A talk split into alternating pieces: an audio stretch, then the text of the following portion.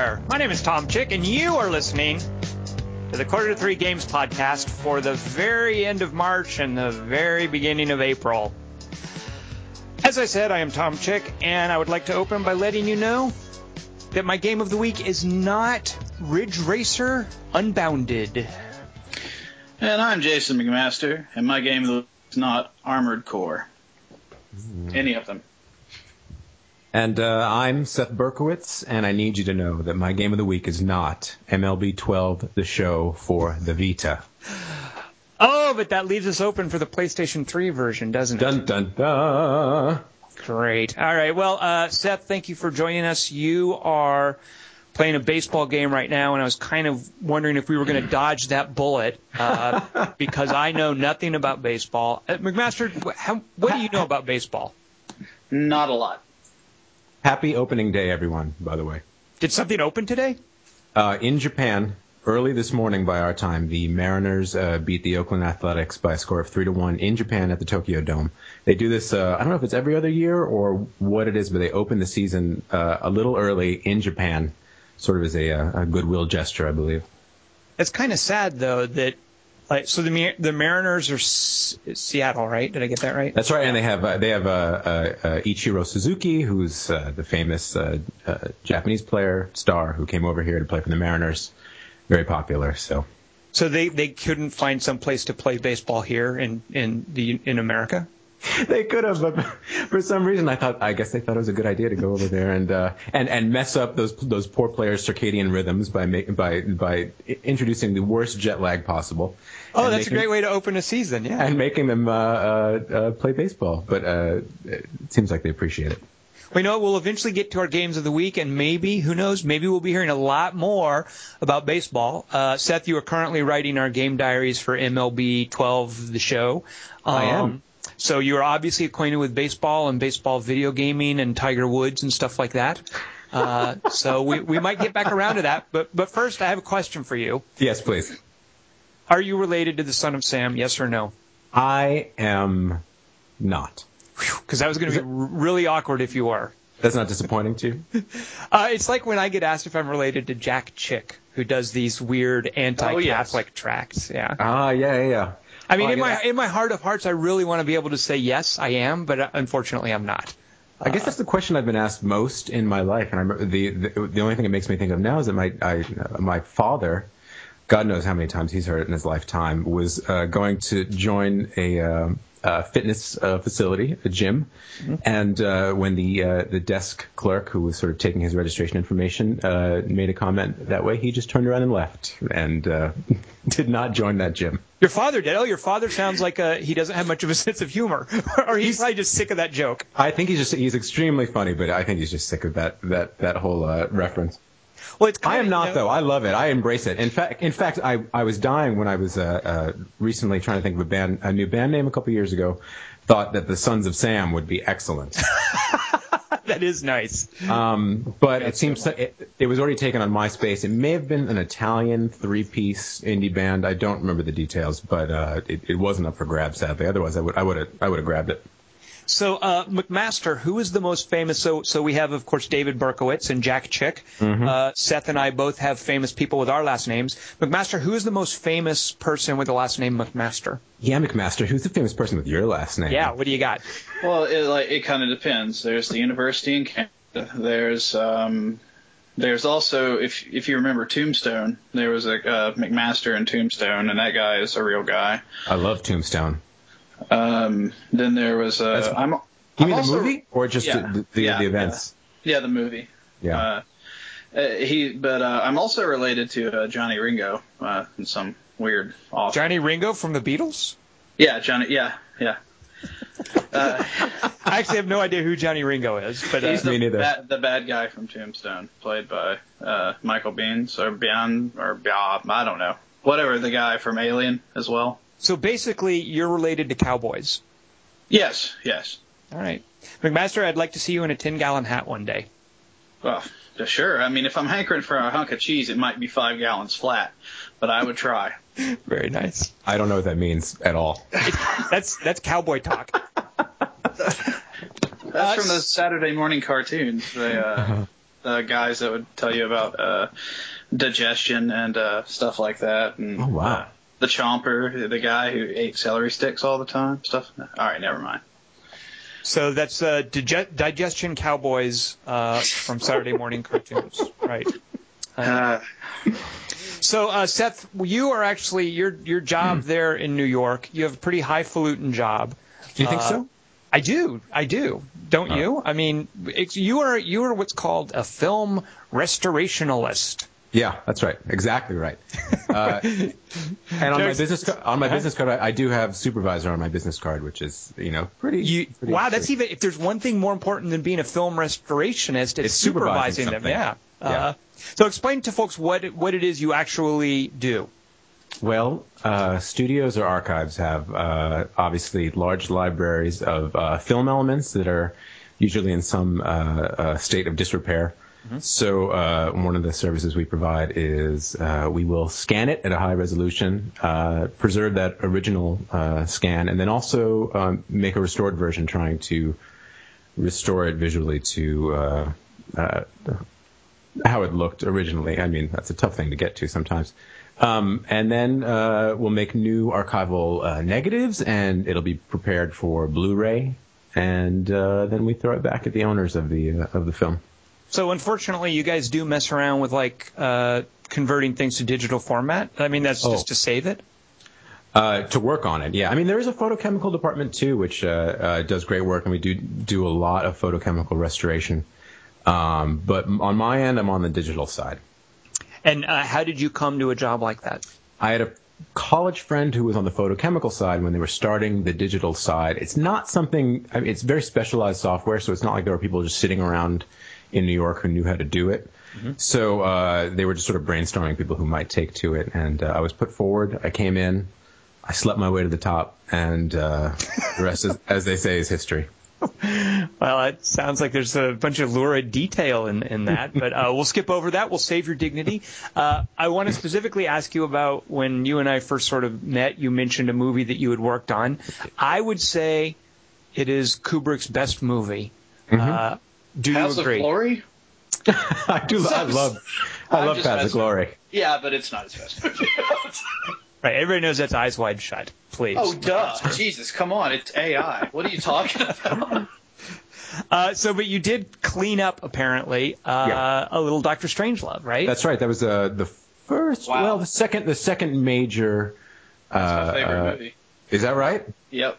Yeah, it was really fun to work on. One of my favorite parts is because when we're working on it, we're we're scanning obviously the whole frame, and um, uh, I, I I reserved for myself the shot of of uh, uh, uh, Slim Pickens writing the bomb down. Oh yeah, you have to. And uh, so I worked on that alone for a really long time. And uh, uh, what's great about when you have the actual scan is you can see uh, the edges of the projection that's behind him. You can see sort of the apparatus that, that the missile is sitting on.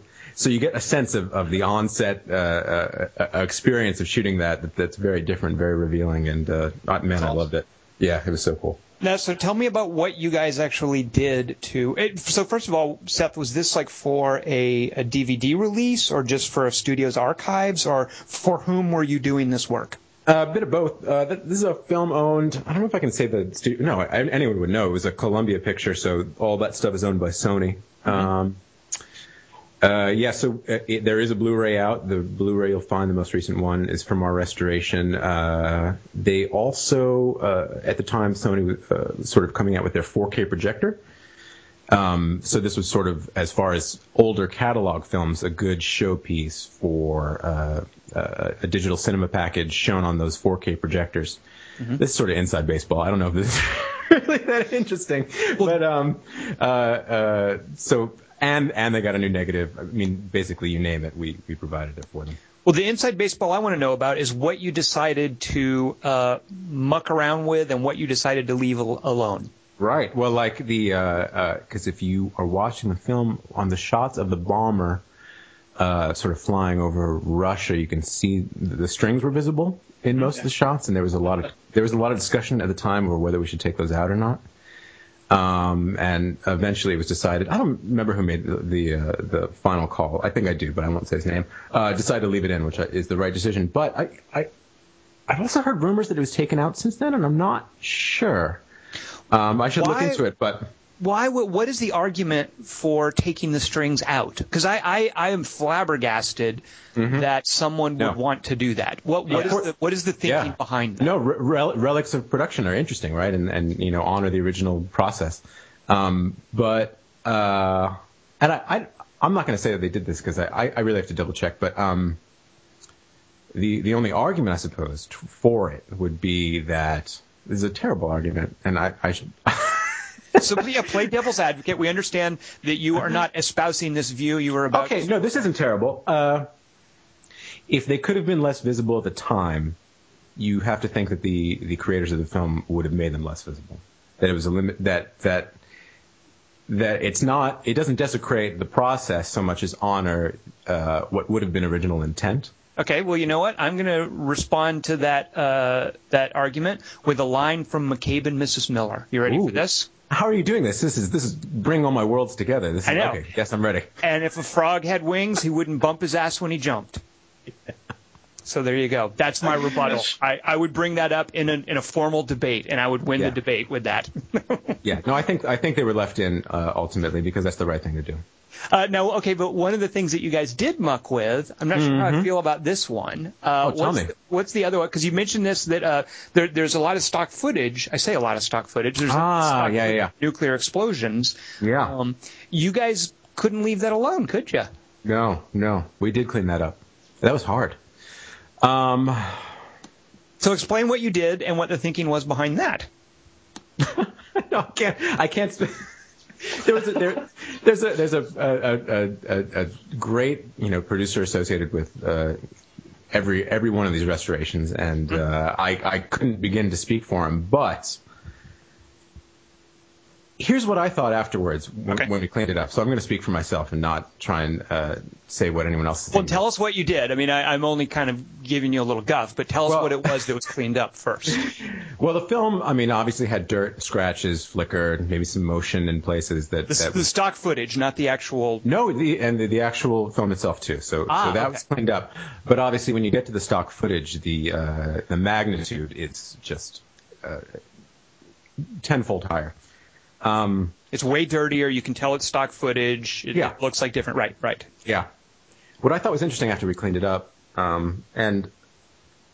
I think we did the right thing because it, it really would have been jarring to go from what was a really cleaned up image to to, to that, uh, especially in the case of the uh, the nuclear explosions. When there is that damage baked in, uh, there was almost a, a a buffer between you and and and what you were seeing of like, uh, oh oh this was shot somewhere else and inserted, right.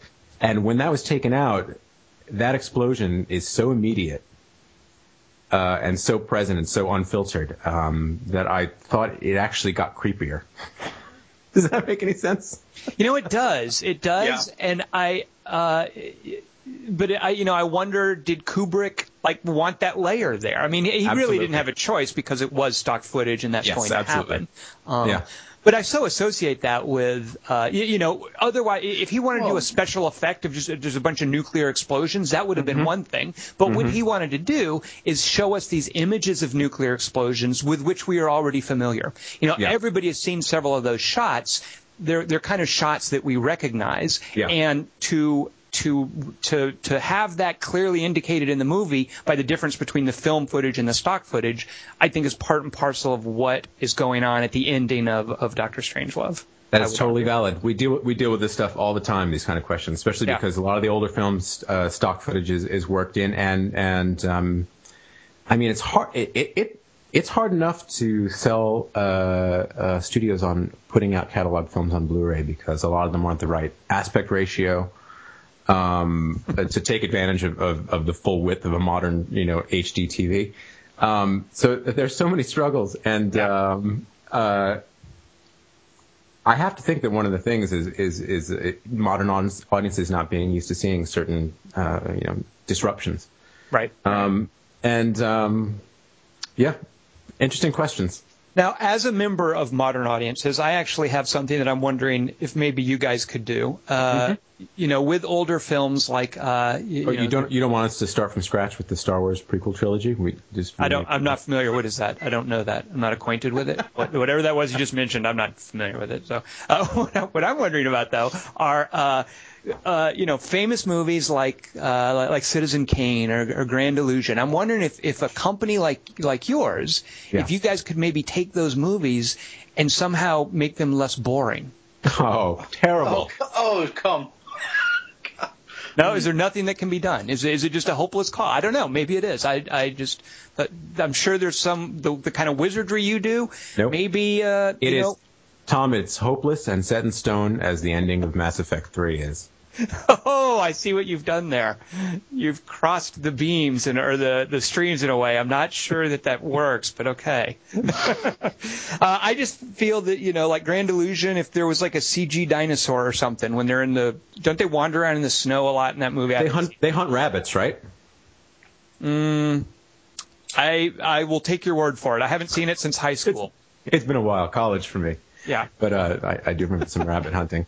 But yeah, if there were some little C G creatures that they were hunting instead, that could be exciting. Yeah, you know, or just or, you know, little Easter eggs, like you know, put a Totoro in the corner of the screen or something. That would be adorable.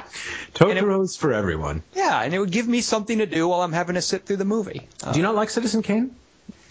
You know what? I couldn't tell you. I, so again, I, I, when I saw it, I'm sure I was way too young to appreciate it. I'm sure if I were to go back and, and watch it, I, I could maybe. Get into it. Uh, it strikes me as one of those chore movies that you watch and respect, mm. but don't necessarily enjoy. And I could be sure. way off base there. Is, mm. is that wrong? Um, no, I, I actually, honestly, I enjoyed it. I think it's a good movie. It's, me too. I think I think it's totally, totally great, totally watchable.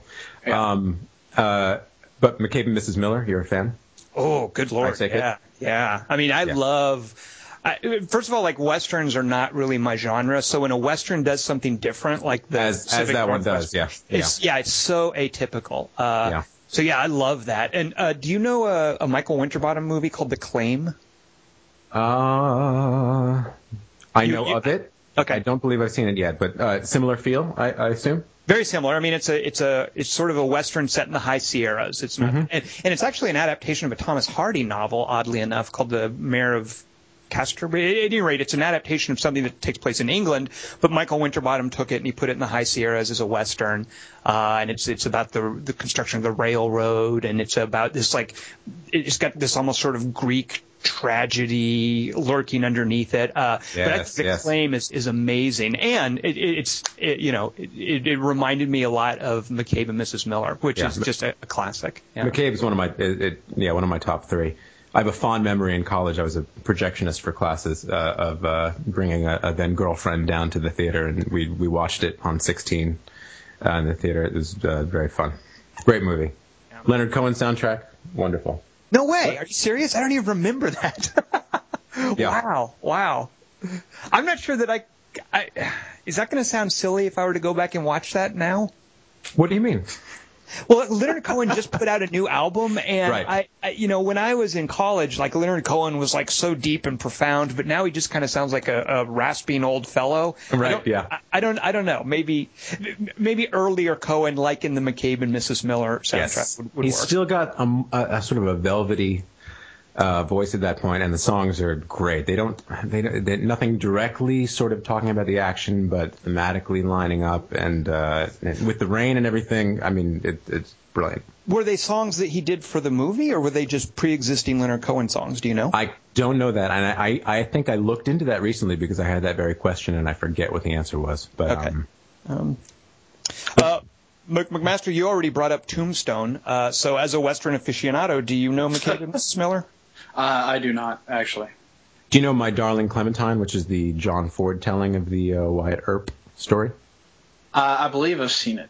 But it's a good it's one. Been, it's a good one. Yeah, that, that's another one where I think maybe you guys could do some work, like a little C G, or make those less boring, some of those those early Westerns. I just don't get that stuff. I, I don't know. Yeah, actually, you know what? I say that, but I I, recent, I say recently, in the last five years, I, I saw for the first time um, – Not Stagecoach. What the heck is That's, that John Wayne one where Natalie Wood gets kidnapped by Indians? Oh, um... El Topo?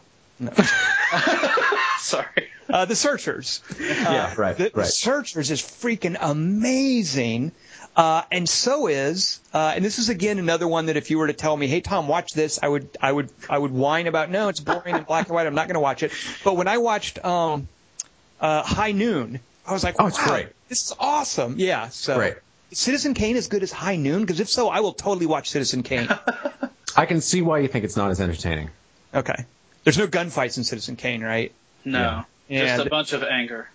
They don't, if they don't like burn a barn and have horses running out of a burning barn in Citizen Kane, I just I don't see how it can be interesting. So, do you like the spaghetti westerns, Tom? At least I mean, you know what? I, here we go. Uh, not really. Oh, I know. How crazy is that? Whoa. Did I just squander a lot of credibility? That's uh, a blind. That's actually a blind spot in my uh, in my viewing history. I don't really. I'm not that up on the Leone stuff. Well, you've certainly seen like The Good, the Bad, and the Ugly, right? Maybe my sister showed it to me when I was like ten years old, but I don't I don't remember the details. A lot of that stuff just seems kind of like weirdly overblown and just uh, yeah. such a relic of the time and of like a lot of that stuff doesn't really work for me these days. The, the, the last one I saw of that ilk, I think, which did Clint direct it himself, was High Plains Drifter. That's a good movie. Which I loved. It's a crazy movie. Isn't that he, where he sings? That's a musical, right? No. I mean, that's North to Alaska, isn't it? And John Wayne. Uh, isn't that Play Misty for Me or something something like yeah, that? That could be it too. No, that's a D J serial killer. I thought there was a Clint Eastwood Western musical. It's obviously something. I'm thinking of something different. But oh, no, no there might be. I don't know. But High Plains Drifter, uh, you said you saw that recently, Seth? And that. Uh, yeah, I liked it a lot. I mean, okay. he's, very, he's very unlikable. I think one of the first things that he does when he shows up to town is rape a woman. Sure. Um, that's how he then, introduces himself around. Right. And then by the end, the, the whole town's covered in blood. It's incredible. Yeah. Yeah, that's pretty awesome. You know what? Okay, I'm going to Netflix that. That sounds dark. I, li- yeah. I like dark. It is dark. That's a, that's a pretty abstract uh, yeah. Western. Yes.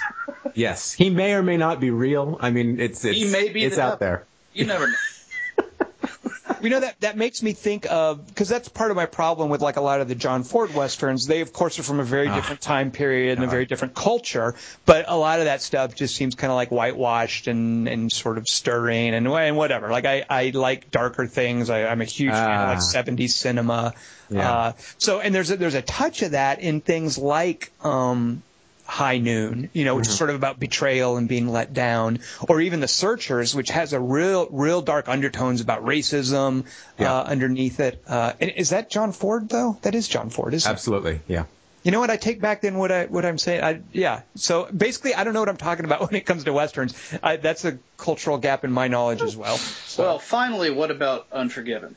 Oh, well, that's fantastic! I mean, yeah, yeah. Uh, exactly. That's one of my favorite movies. Too. Yeah, yeah that's, that's that's awesome. Yeah, absolutely. Yeah. That's right. So uh, thanks for having me on the Q T the Q T three uh, movie podcast. Sure, yeah, we might. We, if, you, if you guys don't mind, we might talk about games a little later. Uh, well, I, I love, Seth, that you are a huge movie nerd. I get the sense that if you and I were to like hang out, we would just like it would be like some guys with sports, and you probably know how that is. I do know a little bit how that is. Yeah, and I can't do those sports conversations, but with another I, movie I, nerd like you, I could I could just talk all day about movies. I have more trouble than you'd think with, with sports conversations too, because so much of it. I don't know. You you aren't probably aren't around it a lot, but uh, uh, so much of it hinges on prediction.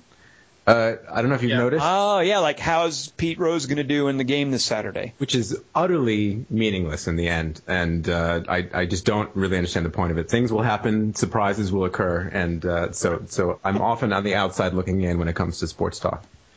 Uh, as much have- as I love sports and sports video games. So you must have a team, right? Like the what Yankee or like what? What's like New York has a famous team, right? Uh, yeah, not the one that I root for, but uh, I, I, yeah, yeah, they I like the I like the other one. Oh, you guys like have two teams. One. That's right, because that's yeah. what Subway Series when they fight each other. Exactly. Uh, what is uh, so you are? Is it the Mets? Like you're a that's Mets right. fan? Is that what's going on? Very good. Yeah, they they are literally ten minutes from me on the train or a bike ride away. So so uh, how do you think they're going to do this year? Terribly. Wait, did I just, oh, I'm sorry. Did I just predict something? They're yeah. going to do terribly. Is that? Are you allowed to say that? Well, that's, it's it's, it's, a, it's a safety. It's a safety stance. I mean, if they if they surprise me, that's fine. But I don't need to get my hopes up and then be I dashed. See. All right. See, I, I live in Cincinnati, and you know oh. we have the red. We have the red. Big red machine of the seventies. Yes. Well, we yeah. Have the so, yeah, if you live in Cincinnati, you get used to the disappointment. So you're just like you assume they suck, and then if they don't, you're like, hey, all right. But otherwise, the Reds, you know. the Reds made the playoffs last year, right? But then were quickly exited. They're they're all sort right. of on the up. They're sort of sure. on an upswing. Yeah. yeah. So if I'm ever in a baseball conversation and I say, hey, it looks like the Reds are on an upswing this year, like that's a credible thing that I can say to make it sound like I know what I'm talking about? Sure. Uh, yeah. And okay. just hope that, hope that they don't press you further. Oh, is that how sports conversations work? Is there might there there might be a follow-up question? No, no actually, no, actually, probably the next comment will have nothing to do with what you said because everyone's just shouting things at each other. Basically, yes. Um, uh, do you listen? To, a, go ahead. Sorry. Do I listen to sports talk radio? Yeah, because isn't that just people shouting at each uh, other? I used to, but the, the commercials uh, uh, turn me off. I, I don't listen to them anymore. I listen to podcasts. I listen to video game podcasts all day when I'm at my station. Because uh, we don't have commercials, first of all, and because we don't shout at each other that often. And I like thinking about video games. Yeah. Uh, what I know about, by the way, about sports talk radio, I know entirely, and this is true of many things that I kind of know, but what I know about sports talk radio, I know entirely from, from movies. Yeah. And, and pretty much from one movie called Big Fan. With uh, Patton Oswalt playing this sort of disturbed, I don't, is, oh yeah, his deal was football, I think. Uh, he listens yeah. to, to sports talk radio in that movie. So. I started watching that on Netflix uh, Instant, and uh, I didn't get far. Not because I didn't like it, just because sometimes it's easy to get distracted on Netflix Instant by saying, "Oh, I'll start watching uh, uh, something else." Right. Um, or, or I'm going to tab over and check my email real quick. But I love, I, yeah, I love that early scene where he calls in with that rant, and you can see how how how. much he's thought about it, how much yes. it means to him, and just how utterly meaningless it is when it's all over. Yes. Well, I would encourage you to, to stick with that because that's a good um, – you know, it's the guy that wrote The Wrestler, uh, yeah. I think, if I'm not mistaken. It's a really good script, and, and Patton Oswalt is so good throughout that. And actually, if I'm not mistaken, there's a – I forget who it was, but the actress who plays his mother is really, really good too. Mm. Uh So and is, isn't Kevin Corrigan in that? But at any rate, yes. watch, watch Big Fan. Uh, I will go back and do that. Yeah, thank you. Uh, we uh, a movie just opened called Goon, which is with Will, um, Sean William Scott. John William Scott. Stifler. Stifler, right? Yeah. Uh, who, who I like and who I like to see get work. So that's you know good. What? Why do you say that? Um, I just never. It's he plays assholes on the screen. But there's something about his energy that seems like he's a he's he's a good-hearted fellow. I like and, the I and, like and, The Rundown. Oh, you know what I like? Oh, you like The Rundown? I didn't see that, but I liked him a lot in um, um, Role Models, which I think is a sort of an underrated film. Yep. That has a, a Marvin Hamlish joke, which you don't get a lot of these days. Uh, I, well, I, I called you out on that, Seth, because I feel the same way. I really like him a lot, but what did it for me was a terrible, terrible Richard Kelly movie called Southland Tales. Uh, another one that I started watching on Netflix Instant. Yeah. And didn't get it. I mean, I, st- I started it up, and there were like uh, there were clearly stills of uh, production art with voiceovers being shown to me, and I was like, if you if you couldn't make this work with what you ended up shooting, like just just no. Yeah, it is a, it's a huge mess, but he's really good in it, and it's the kind of part he doesn't normally play. Like I really liked him in Southland Tales, but I, I don't, I don't recommend sticking. I, you know, I, I like get get that confused with uh, the Terry Gilliam movie. Uh, Doctor Parnassus. The yeah, American? That one. No, the the one that was filmed in uh, Mobile, Alabama. Um, Tideland. Tideland. Oh First, yeah. Oh, every time. I, I so, McMaster, I am I am giving you now the award on this podcast for the most random damn thing someone has said so far. Well, they, they both have they both have land in the title. Well, that's that's what I'm saying. Ah, I see. In Tideland, yeah, that always. So, uh, I don't recommend Southland Tales. It's a huge, sprawling mess. However, I I'm one of those weird guys who thinks that Tideland is one of Terry Gilliam's best movies. And that's a weird thing to say because a lot of people don't like Tideland. It's very different from a lot of his movies. He didn't mm-hmm. write it, which is mm-hmm. a, which is which immediately sets it apart from most of his work. Yeah, yeah. Uh, but it has a it has a focus, like it, it forces him to focus on a few elements. It's a, it's a weirdly intimate personal movie. Uh, I love Tideland, so uh, I want I want to see it. I haven't seen it yet, and I'm a big Gilliam fan. So I, I the, the D V D open uh, the D V D starts with Gilliam basically addressing the camera. This wasn't in theatrical release, but for the D V D, it opens with him addressing the camera, saying basically, uh, "I know that most of you who watch this movie are going to hate it." That sounds like him. That's a good way to so, knock down your expectations going in, I suppose. Yeah. Uh, or raise it. I mean, anything that Terry Gilliam thinks people will hate, I mean, that right there is something I got to see. Uh, so, uh, all right. Go, go ahead. Sorry. Should watch Brazil at some point again. It's been a long time. That was a. a, a oh, that's a that's yeah, that's one of my movie I loved in college. I mean, it's a very college-friendly movie in a lot of ways, but I, it's been a while since I've seen it, and I, I like it so much. Yeah. You, you, do you own the Criterion edition?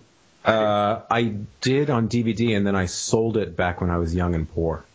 Wow, that's sad. Like, you you were at such dire straits you had to sell your copy of Brazil. Yeah, that's one of the few things that's made it with me. Uh, I was like, nope, I'm not getting rid of that in case I yeah. ever want to watch the horrible yeah. Love Conquers All ending.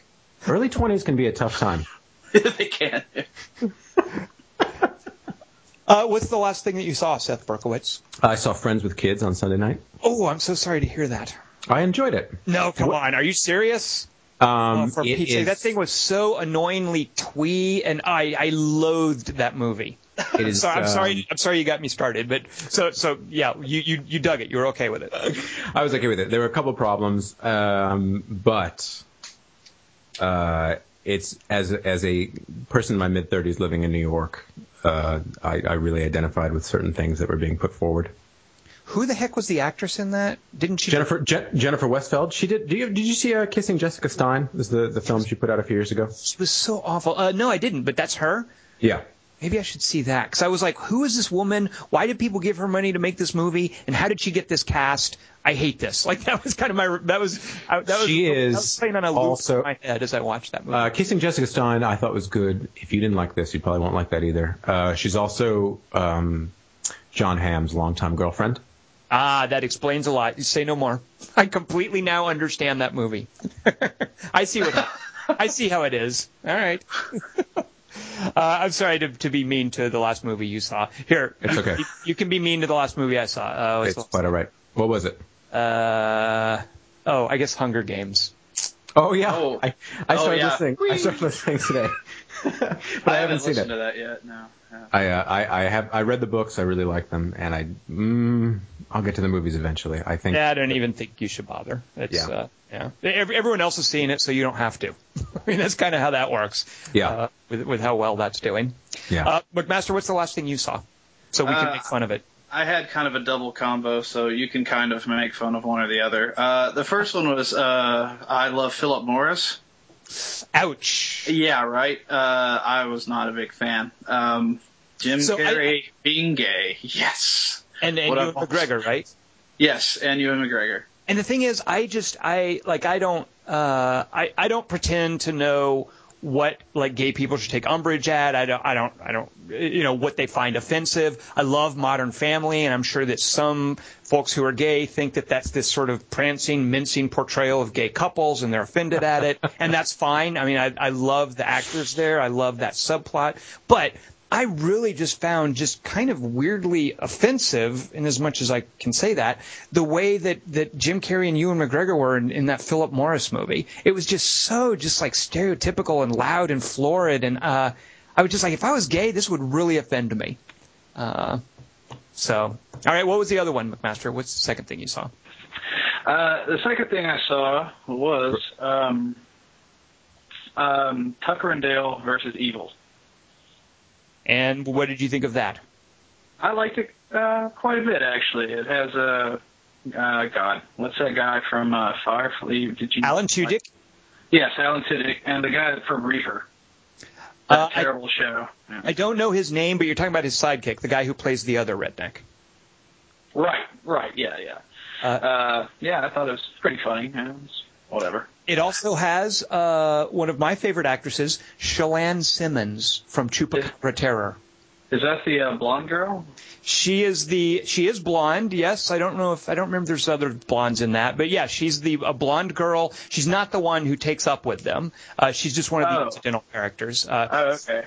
Uh, yeah, but you know what? Rather than uh, sing the praises of Chelan Simmons, let's actually segue to some gaming. Wait, can I do, can I do one thing first? You you absolutely may, Seth Berkowitz. Just do, one thing, Tom. Do Chick. one thing for us, yes. I liked this so much when you did it. I don't know what episode it was, mm-hmm. but I wanted to, to mix it up a little bit and turn it back on you. Uh-oh. A, a minor quiz. Uh-oh. Are you, re- are you ready? Oh, I might be hoist on my own petard. uh, a, a minor quiz. Yeah. Now, is this? Are there any prizes for this quiz? Uh, like Shane? Maybe a, a Blu-ray copy of uh, Doctor Strangelove. There, I would have to pull some strings to get that, but I'll, I'll think about it. In I already meantime, have my copy. Yeah, I would love to do a quiz though. What do you? Is this something that uh, like uh, are there points involved, or explain what this quiz is? No, this is this is an all or nothing basically quiz. Ooh, okay, high stakes. All right, what do you? What One do you question got? For honor.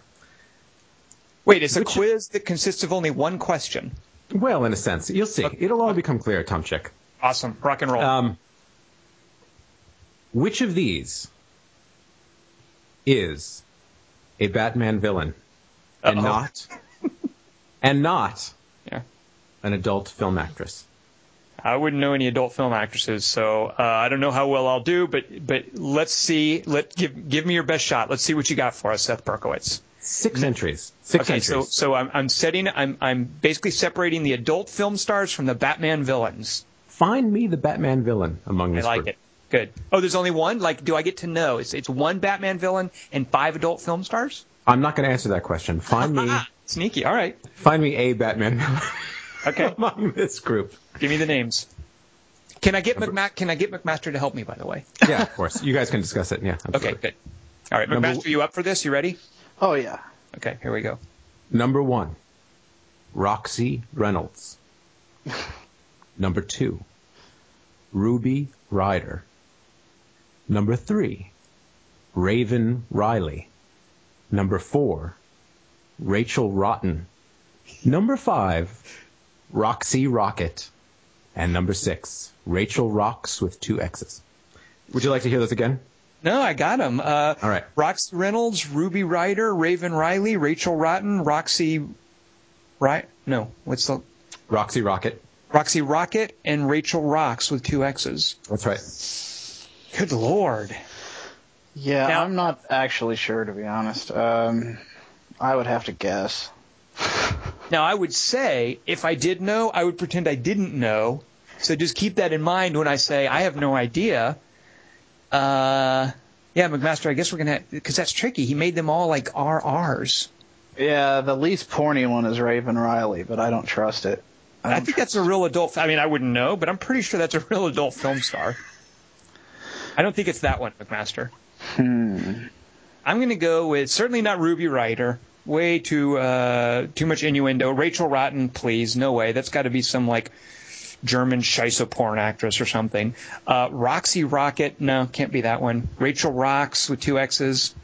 It's got to be Roxy Reynolds because that's that's not suggestive enough to be a porn star name, but I, I could see that being a Batman villainess. So I'm going to assume I'm going to my answer, Seth Berkowitz, is that Roxy Reynolds is the the Batman villain. Jason, are you are you all in on that answer? Yeah, yeah sure. Yeah, why not? You are wrong, Tom Chick. So is Raven Riley not an adult film star? Raven Riley is an adult film star. Ah, see, I mean, I had no idea, but at least I got one right. So Roxy Reynolds, which one? No, uh, wait a minute, wait a minute. Is none of these a Batman villain? Oh, no, I would never do that to you. Okay, that's too much of a too much of a qu- uh, trick question. Uh, correct answer would have been Roxy Rocket, a mm. minor character apparently uh, introduced in uh, nineteen ninety-four, and who may have made an appearance in the uh, animated series. And get this is the good one. Ruby Ryder is both an adult film actress and a uh, minor Batman villainess from the nineteen seventies. Tricky. Now I got to say though, I'm very uncomfortable with that one because my grandmother's name was Ruby. Ooh. So there. So thanks. Nice work. You've insulted my grandmother's good name. Well done. All right, so uh, McMaster, you and I both failed. I, I want to say, by the way, when we started this podcast, the music that we played was from your band, Seth, called uh, Lucky Ghost. Uh, in the game diaries you're doing for the front page, there's a link to uh, your band's page where you can download your albums. Mm-hmm, so for free. When, for free, yes. Uh, so when I knew that we were recording, I downloaded several albums, thought I would give the music a listen and find one that had like a good opening hook to play. Uh So I did that a few days ago, and then just today when I was sitting down at my computer, I saw something on my desktop called like Sex Griddle. And I was like, oh, good. What, what's been downloading on this laptop? What have I done? And I realized that was the that's name a, of one of your That's albums. A Raven Riley movie. uh, so tell me about your band. So would it be correct to say that your band is, and I'm awful at music, so forgive me if this is in any way insulting. Welcome to the Quarter to Three Music Podcast. Yeah, right. This is going to be a very brief podcast. But is Lucky Ghost uh, eighties synth pop? I think that's a that's a good that's a good uh, uh, description. Yeah. Hey, I got it right. It sounded like the music that you would hear in the movie Drive. Yeah, I like that. Yeah. Uh, so tell us real quickly about your band before we get into games. So for the Quarter to Three Music Podcast segment of, of this show, uh, uh, how did Lucky Ghost start? Tell me a bit about it. Oh, God. This is um, the culmination of uh, a slow buildup of uh, home recording capability, mm-hmm. um, which uh, basically I, I've been waiting for my my entire life, because you can have as many takes as you like, and, and it only costs the money that you've already invested. Mm. Um, and uh, my wife sings on a couple songs, Susan, which is fun. Uh, and I got a bunch of great guys who are willing to come out and play live with me sometimes uh, to turn this music into real, listenable, on-stage stuff. And uh, yeah, I just, I mean, you know, I like, I like sort of. I grew up in the eighties, and uh, that synthy, sad, tinkly stuff had a big effect, uh, effect on me. Mm-hmm. uh, and it's called Lucky Ghost, and uh, do yeah. you know off the top of your head the U R L? The U R L? Yeah. Is that, oh. Did I even say that wrong? The U R L, the the, oh, webs, the, the address. I don't, I don't know. The, the Duke of U R L. Yeah, www, uh, w w w dot lucky ghost dot com. Oh, it is lucky ghost dot com. Well, I got it. I had to wait for it to be – some German company had it, and I had to wait for them to abandon it, and, and I snapped it up. Congratulations. Thank you very much. Good on that. uh, all right, let's talk – let's get really nerdy now and talk video games. Uh, McMaster, what's the format going to be from here on out? Oh, we've lost McMaster. Our McMaster. Master of Ceremonies has bailed on us, so uh, while we wait on him to rejoin us, I can actually answer that question that I asked. Uh, we will be doing News of the Week and Games of the Week. So let's start with the boring old news first. Uh, Seth Berkowitz, what is your choice for News of the Week this week? My choice, and this was difficult, is I don't think this isn't this isn't brand new, but I don't think it's been discussed yet. Okay. BioWare moves Dragon Age team fully on to the next thing. So this is about the uh, Dragon Age two expansion, uh, Exalted March, that was supposed, supposed to come out apparently, that was scrapped. Exalted March? I know nothing about it. Wow, that's a great name. Yeah. Pretty sweet. I, I tend to I tend to prefer Rarefied April. Mm.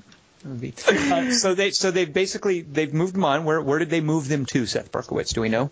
Uh, well, uh, if I can quote a bit, uh, so uh, post-release work, I guess it was something that was supposed to come out uh, on Dragon Age two has ceased, uh, and the entire team repositioned on the next phase of Dragon Age's future. BioWare has announced. Can I can I read uh, some of this press release uh, uh, slightly dramatically, because I just I love I love the, the way he puts this. Oh yes, please do. So here here's okay. Seth Berkowitz's interpretation of this is a press release from E A. This is a uh, uh, Dragon Age executive producer Mark Darrah. All right, and let's hear your rendition of what Mister Darrah had to say. Okay. You've most certainly heard the rumors floating around, and unfortunately I, I can't really comment on them. However, what I can say is that we've been thinking a lot about Dragon Age, what it means, where it could go. This past year we've spent a lot of time both going back to the BioWare vaults of games and re-ex- re-examining them, and looking at some new possibilities that today's industry allows. With that, the next thing for the Dragon Age team members and I to do is to hear from you, and not just on the forums or Facebook or Twitter. The most valuable thing we can get out of those meetings is to hear from you on those same topics. What does Dragon Age mean to you, and where would you like to see it go? We're excited to hear what you have to say. So, Seth, when you read that, I pictured yeah. you in a chair with a leather-upholstered chair with a tall back. You were wearing a smoking jacket, and you had a brandy snifter. That's exactly how I picture Mark Darrah as well. uh, so, and isn't isn't the conventional wisdom that this means that uh, they're kind of foundering and that Dragon Age two is basically, for all intents and purposes, a commercial dead end? I guess so. It's uh, sort of a sad story. I mean, I don't, I don't remember exactly your feelings on Dragon Age two. Um I was not happy with it. I, I wasn't crazy about it. I didn't. I thought it, it, it lost a lot of what I liked about Dragon Age one. Yeah, yeah, yeah, yeah. Uh, it, it was an interesting game. I really liked it up until I was fighting uh, uh, giant statues for an hour and a half at, at the very end. I, I, I seem to run into the same wall at the end of every Dragon Age game where they want me to sit down and and, and fight some impossible ba- battle for, for way too long. Uh, but my way into that game that, that really got me hooked, I mean, I think you, you talked about this even with that, that Resident Evil uh, uh, shooter, uh, not great games that somehow grab you. ah, yes, yes, yes. So you, so Dragon Age two, you're saying, would be that for you? There was something about the voice acting and the look uh, and, and of, of the character that I picked mm-hmm. that uh, hit home and felt so real to me that I was on board for the entire journey. Um, but, um, yeah, obviously uh, it seems like uh, things didn't work out uh, as they planned. Can I...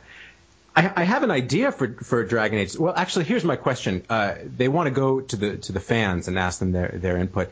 If uh, they cra- if they crowdsource a part three uh, of a BioWare uh, entity ahead of time, is it is it still art? Uh, that presupposes it was art in the fir- first place, though.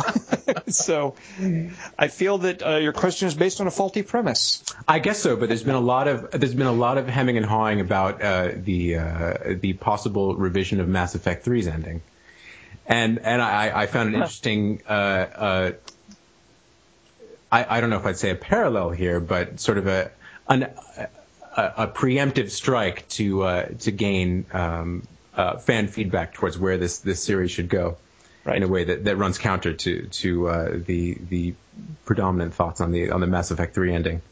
It, it, it almost though makes me wonder if uh, this this is what E A does when they're when a franchise is basically dead. Like Dragon Age two, they're not mm. really working on anything else. So what they want to do is just sort of assuage the fans by saying, "Hey, what should we do next?" Get a little conversation going, uh, so that they're not all, "Hey, tell us what's going on." You know, it, they've sort of said a little something without saying anything. Yeah. Uh, yeah. Is the impression that I get. Um, well, I have an idea, but it, it would involve slight, slight discussions of, uh, of uh, Mass Effect three spoilers, and I don't know if, if those are on the yeah, table yet. That's fine for me, actually, now. So, McMaster, you have finished Mass Effect three. Yeah. Yeah. Uh, all of us on the podcast have. Uh, that's right. In a little bit, we will light a spoiler lamp and uh, talk. Should we do, should we do that now, Seth? Like, do you want to tie this into the end of Mass Effect three? Uh, just very briefly, almost to the point where someone could probably skip ahead maybe sixty seconds. You know what? Well, give us, give us I, I five. I plan on talking about it later myself. Oh, you know, good. Let's, oh, let's, I'm excited. That's let's great. Let's jump ahead. Okay. Uh, I will splice into the podcast at this point. You'll hear my voice pop up. It'll be a disembodied voice saying how long to jump ahead if you want to miss the spoilers. Mm-hmm. But uh, it, as soon as you hear the beep, we will be in Mass Effect spoiler territory. Hello, this is future Tom Chick telling you that if you want to miss the Mass Effect three spoilers, just fast forward ten minutes. That's right, exactly ten minutes, and you'll be all set. So stand by for the beep in three... Two. All right, there we are. If you haven't finished Mass Effect three, get out of here. I'm warning you. Uh, all right, so Seth, uh, how would this your your ideas for Dragon Age uh, two feed into what you have to say about the end of Mass Effect three? Well, it seems a lot of people felt that that uh, uh, BioWare wanted to make Dragon Age more Mass Effect-y, and that was part of of uh, what went into Part two. Mm-hmm. So, picture this. Mass Effect three, the ending. Pick the red option. Right? If your war assets are high enough. Shepard wakes up among the rubble. Right? That rubble is Kirkwall. Dragon Age three. You just did like you just did the end of uh, the Evil Dead movie, Evil Dead two. Yeah. I went too far. I said the words. Uh, but I like it. Uh, yeah, well, you know what? Here's the th- like. I accidentally bought that silly dragon blood armor when I and when I was doing my replay of Mass Effect three, and ended up walking around because it was like I paid so much money for it and it had decent stats. I spent the rest of the stupid game walking around looking like some dippy knight. Uh, would your would your helmet come off at least when you were talking? Well, yeah, you could turn that out. You could set that. I'm like at least going to take, you know, at least take your frickin' stupid helmet off. But even uh, even, even for those full armor suits, that, that that was an option. Yeah. Yes. Yeah. Yeah. That's good. That's that's good. Yeah. Uh, so if they can go in that direction, then you know what? Uh, le- yeah, let let me have my little N seven emblem when I'm playing the next uh, Dragon Age. Uh, so let's let's talk while we're here in our little spoiler area. Uh, McMaster, how did you feel about the ending? Uh, I actually kind of liked it. Uh, I don't know what the big deal was. Um, I thought it was a fine way to end it. Huh? I mean, you know, uh, what what were people expecting? I guess maybe that's what I don't understand. Like, why is there an uproar? Uh, I would, yeah. So, so Seth, can you be one of the guys? Like, were you okay with the ending, or can you explain to us why people hated it? Or are you going to be someone like me and McMaster who was like, yeah, it was fine? Um, it was fine. Okay. uh, certain certain things baffle me uh, afterwards. Uh. What was going on in the Normandy, how they got there, um, the the sort of palette swap nature of it bothered me a little bit. Now, when you um, say the palette swap nature, you just mean the fact that uh, depending on which Indian you chose, that largely the only difference in the footage was whether it was blue, green, or red. Right. Really? That's it. That's actually it. Wow. Well, weren't the, it was well? No, that. There's more than that. It's yeah. that's that's selling it a bit short.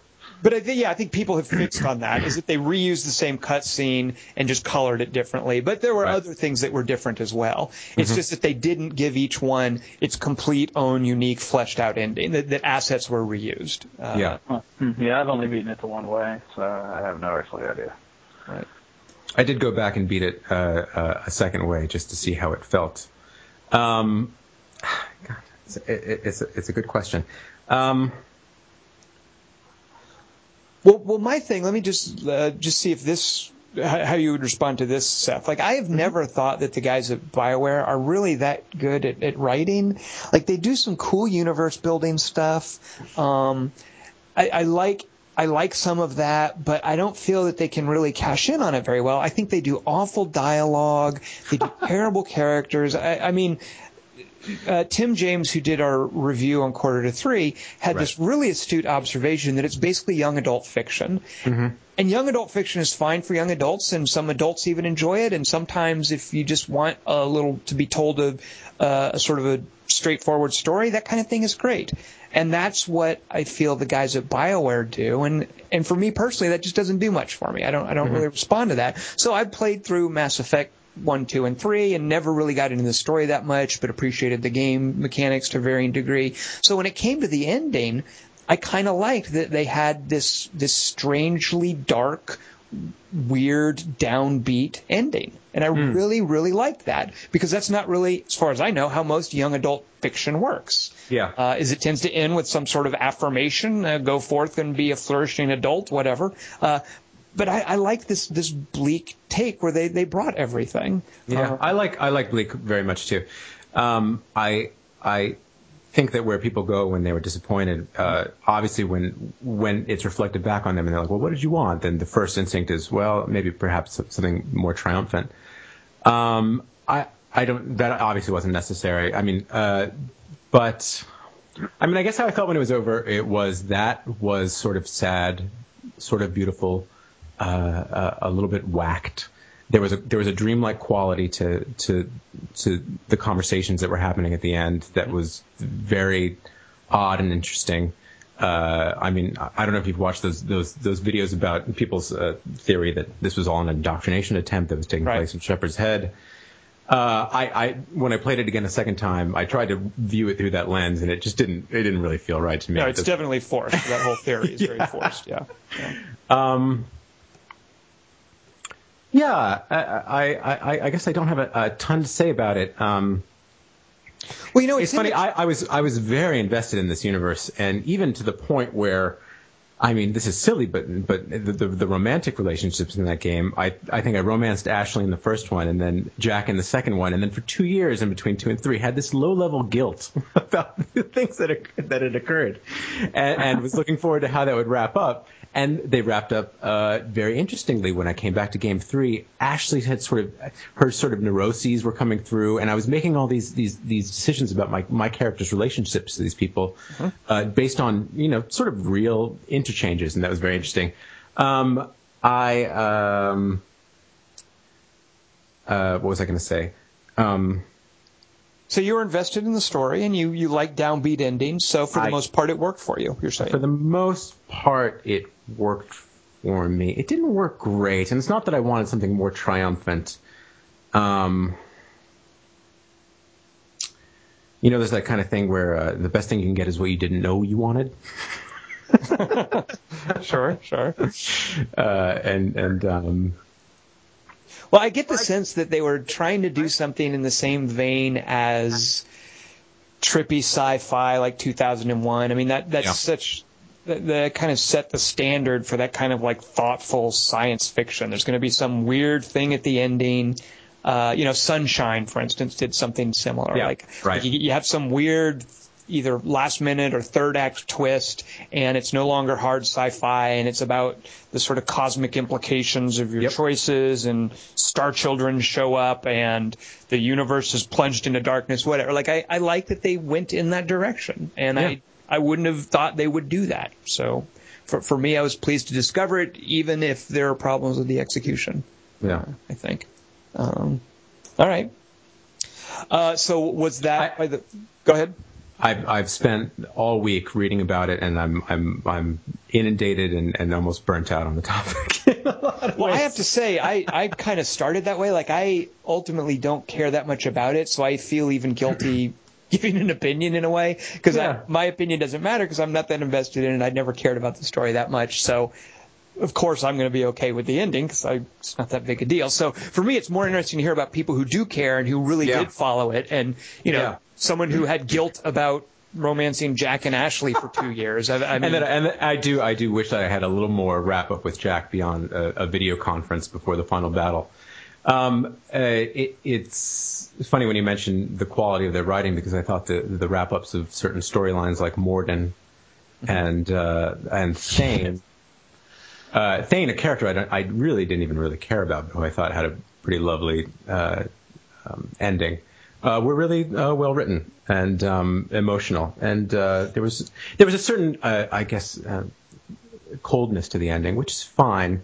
What I did like about the ending is that I was I I, I had to bring various experiences of mine to bear, uh, who I was willing to sacrifice, and I was so uh, into the uh, the Joker and Edie relationship, um, and Edie becoming corporeal throughout uh, over the course of three that that was a huge. Uh, Um, uh, factor in, in what I ended up choosing, even if I'm a little uncomfortable with how they dramatized the end product of that choice.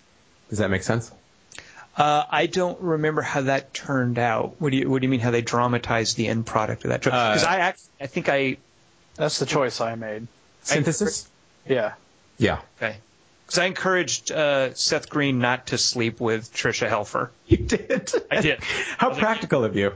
Yeah, I'm like, you're not, you're not good enough for her. No, don't don't don't dance with her. Just go. Don't even think about it. So that was. So what happens if you do encourage them to sleep together?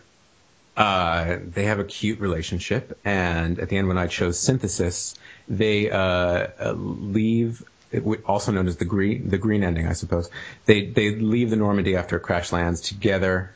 Um, he's got sort of uh, uh, new uh, circuitry running uh, through his skin, ah, yeah. and um, and um, uh, she puts his head on his shoulder as they look at the two moons or whatever that are hanging above them. That's very cute. I do like it. It is very cute. It was sweet. Well, maybe I should have encouraged him to hook up. Now I feel bad. Thank you.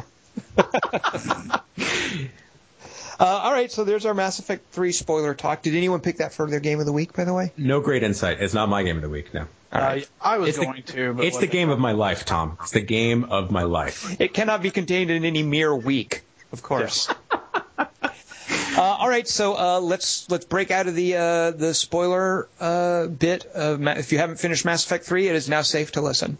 Oh, goodbye. So, uh, all right. So that's uh, that's your news of the week. Uh, things not looking very good for Dragon Age two at this point. Mm. We'll see how that turns out. Uh, McMaster, what do you have for your news of the week? My news of the week is the good old games broadens its focus. You stole my story. Very nice. Yes, yes. And it, it, it's not good old games anymore. No, it's God. No, Yeah, G O G. There's such entity as Good Old Games. They are now, yeah, just G O G. But uh, yeah, G O G dot com is signed on to start uh, selling and uh, selling pre-orders as well for indie games. They have a Trine in the Whispered World, and they're selling pre-orders for Legends of Grimrock. Or Grimrock, not Grimrock. So. And they are promising, uh, or they're alluding to the fact that they intend to sell, I think they've said, like triple A titles as well. Like yes. It's not gonna, it's not going to be just old indie games anymore. Yeah. So, yeah, good for them. So they're going to be taking on Steam, and we'll see how well that works out for them. Uh, isn't G O G a character in B C, the comic strip? I would not know. Okay. Okay. I hate that comic strip. That'll be on next week's quiz. Okay. Uh, all right, well, my backup news story is uh, this uh, Violence in Video Games Labeling Act, which uh, this is kind of old news. It's been going for a while. And, in fact, the fellas floating this, this bill in the House of Representatives have been doing it for several years now. Uh, and it's just they want they want every video game to carry some sort of a warning that says video games can lead to violence. Uh, and the thing is, this story gets, like, picked up and talked about as if this was an actual thing. Which it absolutely is not. I don't know why anybody responds to it. I get emails from the E S A, the Electronic Software Association, I think. They're the lobbying group for video gaming. Yeah. Nobody – this is not a real thing. This is two representatives currying for favor with their constituents. Hmm. No one is going to pass this. No one is going to seriously consider it. Just ignore it, which I am not even following my own advice by bringing it up. But I just – I hate video gamers are so gullible, and they're so worried that, oh, there's going to be – you know, there's going to be censorship, or somebody's not going to let Rockstar make an M-rated game. Uh You, you know, I think one something that video gamers need to learn to do is apply a filter to what is and isn't a viable political threat. This is not one of those. This is a non-issue, and it just strikes me as silly every time I see someone mention it or talk about it as if it was an actual thing. This is just, uh, what are the names? Joe Baca, Democrat here in California, fellow in Virginia, Republican named Frank Wolf. This is just the guy, these guys getting attention. It's all they're doing. Uh, don't feed into it. So there you go. There's my news of the week. Now let's get to more interesting stuff. These are actual issues. Let's each discuss our games of the week. Ooh, right. Master, why don't you start us off? What do you got? I have. Oh, you, you said it was going to be Mass Effect three, right? right. Yes. Which you uh, finally finished. Good. Yes. And, uh, yeah, that's about it, I guess. We kind of covered everything All else. All right, so rewind to our spoiler uh, parts, uh, and we'll talk Mass Effect three. Uh, Master, uh, what... uh, overall, how did you feel about Mass Effect three? Give me your, your sort of like thumbnail summary of what you thought of it. Um, I liked it quite a bit. I thought it was really dark, which I approve of. Uh, it's not a super happy ending, that's for sure. It's kind of a strange ending. And, uh, yeah, it played well. Um, I'd like to play it through again to see if there's any better way to play it than as the engineer, because it was super boring. Yowza, that's what you picked? Yeah, I wanted to try it out. I Ooh. usually play, like, a soldier or something, but, uh, yeah. Why is it super boring? You just drop the little sentry drone probe thing? And yeah, they don't really work that great either, so I had to do a lot of shooting. I just saved up for the pistol, uh, because that thing does, like, a ton of damage, and just pistoled everybody to death. Now, here's here, McMaster, I'm going to be that guy. I'm going to ask you... Well, what difficulty did you play on? uh, normal, I think. Well, there you go. It's not going to be a challenge unless you boot the difficulty to the hard. Duh. Uh, Tom, are you still are you still doing an insanity run? Am I correct no, so in remembering I, that you were doing that? Yeah, so I, I played on normal as well, and I kind of agreed with McMaster. I loved the new combat stuff yeah. that they were doing, but I didn't really feel that on the normal difficulty level it really let the game come alive. Right. Uh, So I, I started an insane run and was really digging it, but that was ruined for me by the arrival of another R P G, which I'll talk about shortly. Uh, uh, so, I think I know which one you're talking about. Okay. Yeah, so no, I've given up on my insane playthrough simply mm. because I'm not that invested in the game, and another one has sucked up a, a lot of time. But I will say that I really was enjoying the combat that much more once I just went straight to the insane difficulty level. Really? Now, that was my second playthrough, so I had... Uh, and I guess actually if you import a character from M E two, uh, actually, so it's weird. I, I the first time I played through it was on a pre-release build. I couldn't import my save, so I mm. started at level one. So the second time I played through, I imported my guy from Mass Effect two, and he was like level twenty-eight or whatever. Uh, so you start with a whole bunch of tools at your disposal. It's very difficult off the bat. I think they scale a lot of that, of course. Mm, interesting. Um, but I really was enjoying it on on Insane. Now, here's the thing, too, that I, uh, you know, as long as I'm going to say mean things about BioWare, here's something else I will say about them. I really, really wish that they would tune their difficulty better, in the sense that I wish there was some reason for me to play on either easy, normal, or insane, that there was some commensurate risk-reward thing going on. Because what BioWare does is they just throw the game at you, and whenever you want, you move the slider from here to there. So if there's a really difficult boss fight, I can just go into option screen, bump the slider down, get past the boss fight, and then, like, I feel like that's their job. It shouldn't be up to me to hit a difficulty spike and then move a slider to get past it. Like, that's gameplay. That's tuning. That's an important part of designing a game. Mm-hmm. And I feel like BioWare kind of sh- shirks their duty there by just letting the player make it as difficult or as easy as, as he wants at any given time. But then you then you would miss out on the uh, insanity achievement if you started messing with the. the uh, you know, you're right. Actually, you're, that's a very good point, Seth. As an achievement whore, uh, you're exactly right. Like, that's. Would- a, For me, I that's enough of a disincentive. Uh, I so. su- Are you an achievement whore? I would think that you're not. Oh, he is. Oh, yes. For real? Well, well it depends oh. on what an achievement whore is. I don't play games that I don't like or do things that I don't want to do just for an achievement. But yeah. in a situation like this, it makes me want to play Mass Effect three on Insane if I know that there's going to be some little badge or, or an achievement that recognizes that I have done it on my yeah. profile. Excellent. Uh, So I am not going to, like, I'm not going to stick with it. I don't think I'm going to get through the end. Like, I think of that last fight, uh, I say the last fight, like, where it's just throwing waves of the most difficult oh. enemies at you.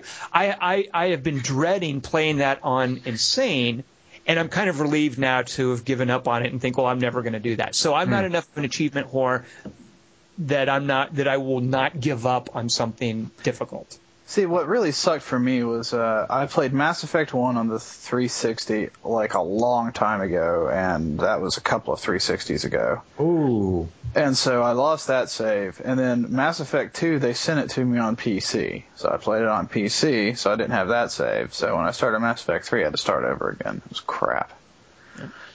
That is crap.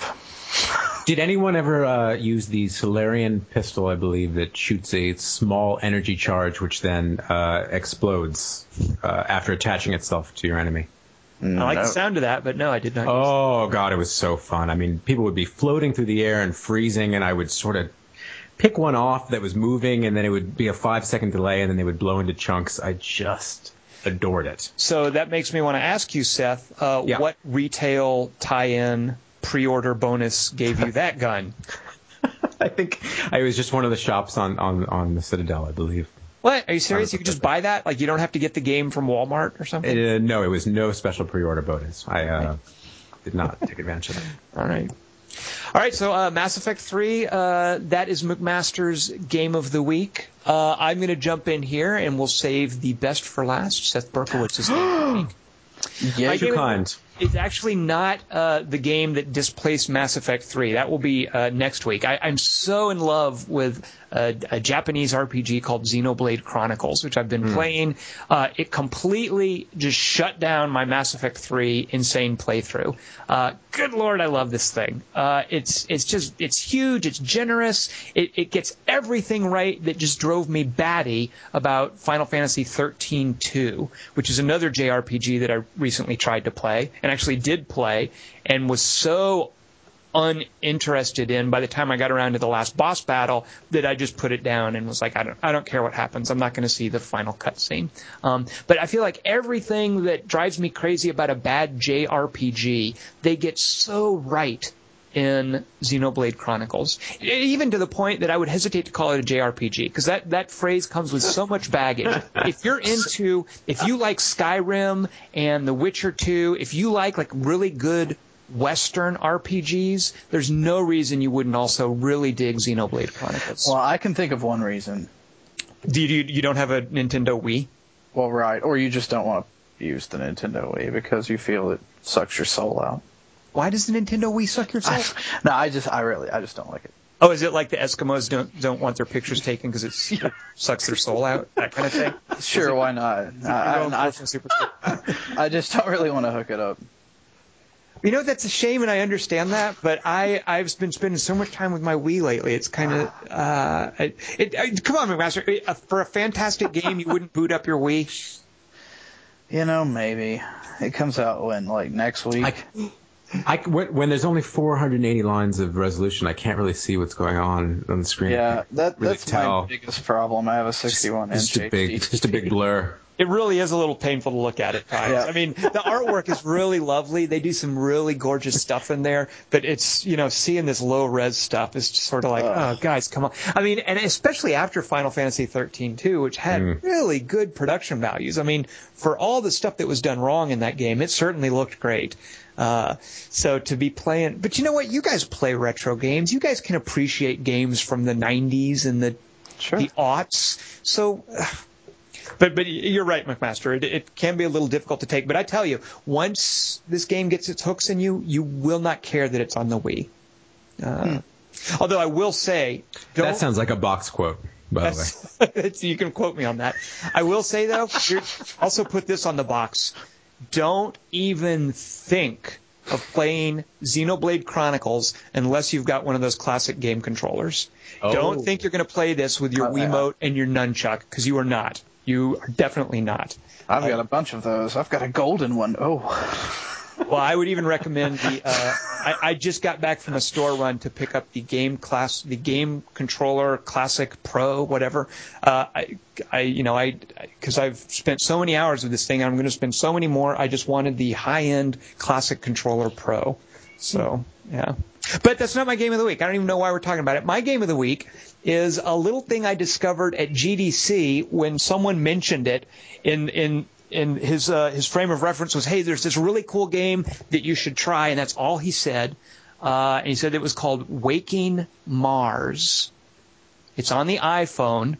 I uh, knew nothing beyond the name of it and the platform, and that the guy who said it, he's a fellow who works at LucasArts named uh, Matt Vorch, that the guy who said it uh, is a real smart guy, and I trusted things he recommended. So I picked up and, and, and playing a game called Waking Mars, which is, for all intents and purposes, when you sit down to play it, it looks like a uh, like a, a Metroid-style game. You know, it's a two D side-scrolling thing. A Metroidvania-style game? Kind of like where you explore? Or... Exactly. And you're exploring oh. rooms, and when you hit the exit, it goes to the next room. And the idea is, the, the, the twist here, uh, you know, it's well-suited to the uh, the iPhone because to control your dude, you just tap on the screen. And if you've tapped on the ground, he walks to that point on the ground. If you tap in the air, he just uses a little jetpack to fly over there in the air. And the jetpack has unlimited... jetpack juice, whatever you call it, so you don't have to worry about like timing or anything like that. You just tap where you want him to go. Now, the twist here is that unlike lot, Metroid... Yeah, go ahead. A lot of juice in your games lately. You got jetpack juice, jump juice. Mm. Jump juice. There's mana juice, juice in mini games. Uh, yeah. Sorry. Uh, so the twist here with your unlimited jetpack juice uh, is, unlike most Metroidvania games, there is no combat. This is strictly an exploration game, which is, I think, a beautiful decision to make. Just like streamlining the, con- the controls, they've streamlined the gameplay. So what happens is, to get through the different rooms, what you have to do, basically, is cultivate the area that you're in to a certain point by, by bringing new flora and fauna to life.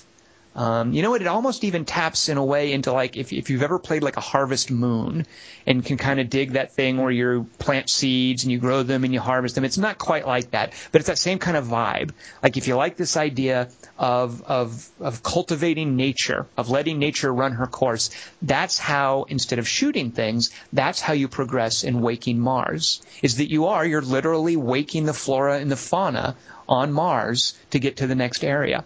And as you're playing, rather than giving you a bunch of rules about this does this and this does this and this gives you this many points, uh, as you're playing, you build information into a sort of a Mars Marsipedia. It's like a, a little uh, uh, research screen that'll tell you about a given plant, and there are details about what the plant eats and how it reproduces and how you grow it and what terrain it likes. And as you fill in bits of information, uh, you unlock more stuff that this plant can do, and that's how you progress through the game. So that, that's my game of the week. It's a weird little thing I discovered called Waking Mars. It's, I think, a five dollar downloadable game for the iPhone. Uh, I think I'm near the ending, uh, and I really like it. It's just a nice twist on that uh, Metroidvania formula, as you called it, McMaster. Hmm. So there you go. Uh, Very that, nice. Is that is that available on on uh, Android as well, or no? Not familiar with an Android. What is that? Uh, it's this uh, second-tier platform for phones that I uh, have been saddled with because my provider did not have iPhones when I was picking my new phone. Can you play games on it? I don't think they have games for that. Yeah. Um, if I if I have sort of like a plastic overlay for this for the for the screen itself, there's some uh, very primitive tic-tac-toe games that I can play.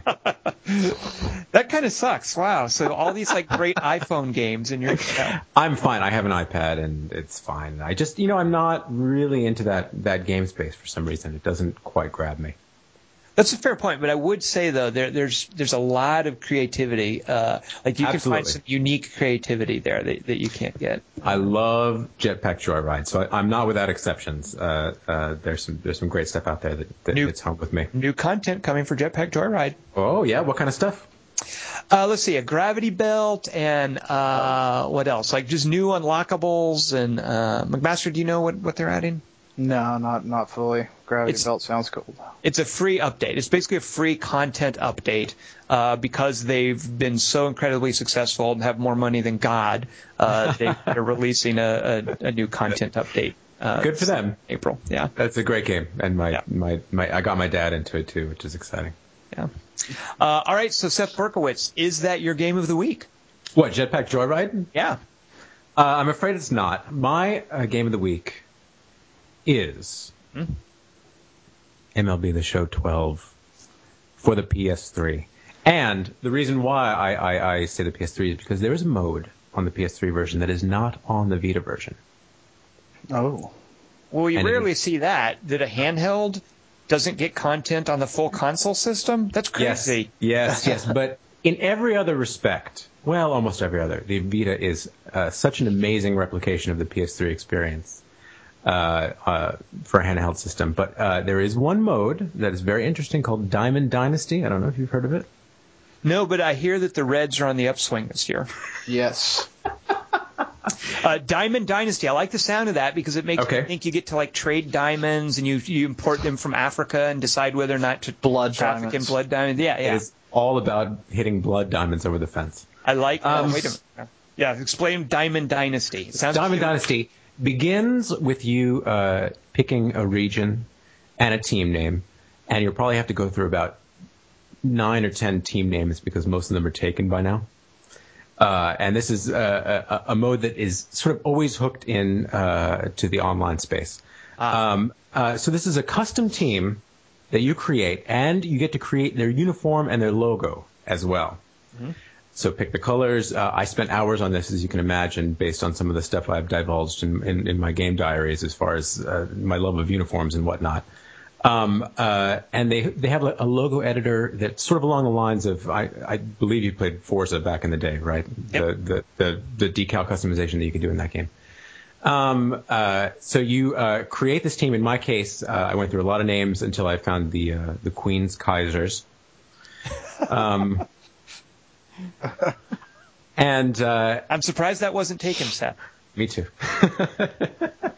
uh, what happens in this mode? Um, I'm not sure if you're familiar with the E A games and their their Ultimate Team modes, which are uh, sort of a card-based uh, team building mode where you have uh, different tiers of cards from like bronze, silver, gold, with different real-life players that you then you you have a team that you start with. You earn. Uh, coinage, and then you can buy uh, new packs with new players uh, and, and, and, and, and new tools to train your players and to extend contracts. It's a big money-making scheme because obviously you can also buy coinage to buy new packs and stuff like that. So was, so, there, a, was there a Madden game that did this? Yeah, Madden did it, and it was, it's big in FIFA.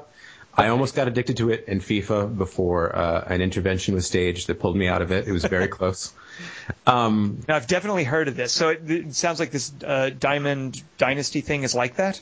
Yes, it is, but the developers make the distinction that this is not sort of a pay-to-win uh, scenario, the way that they've set it up. Uh, you do get cards, but it's more focused on uh, fictional players that you are granted of different levels, say uh, uh, bronze, silver, gold, uh, platinum.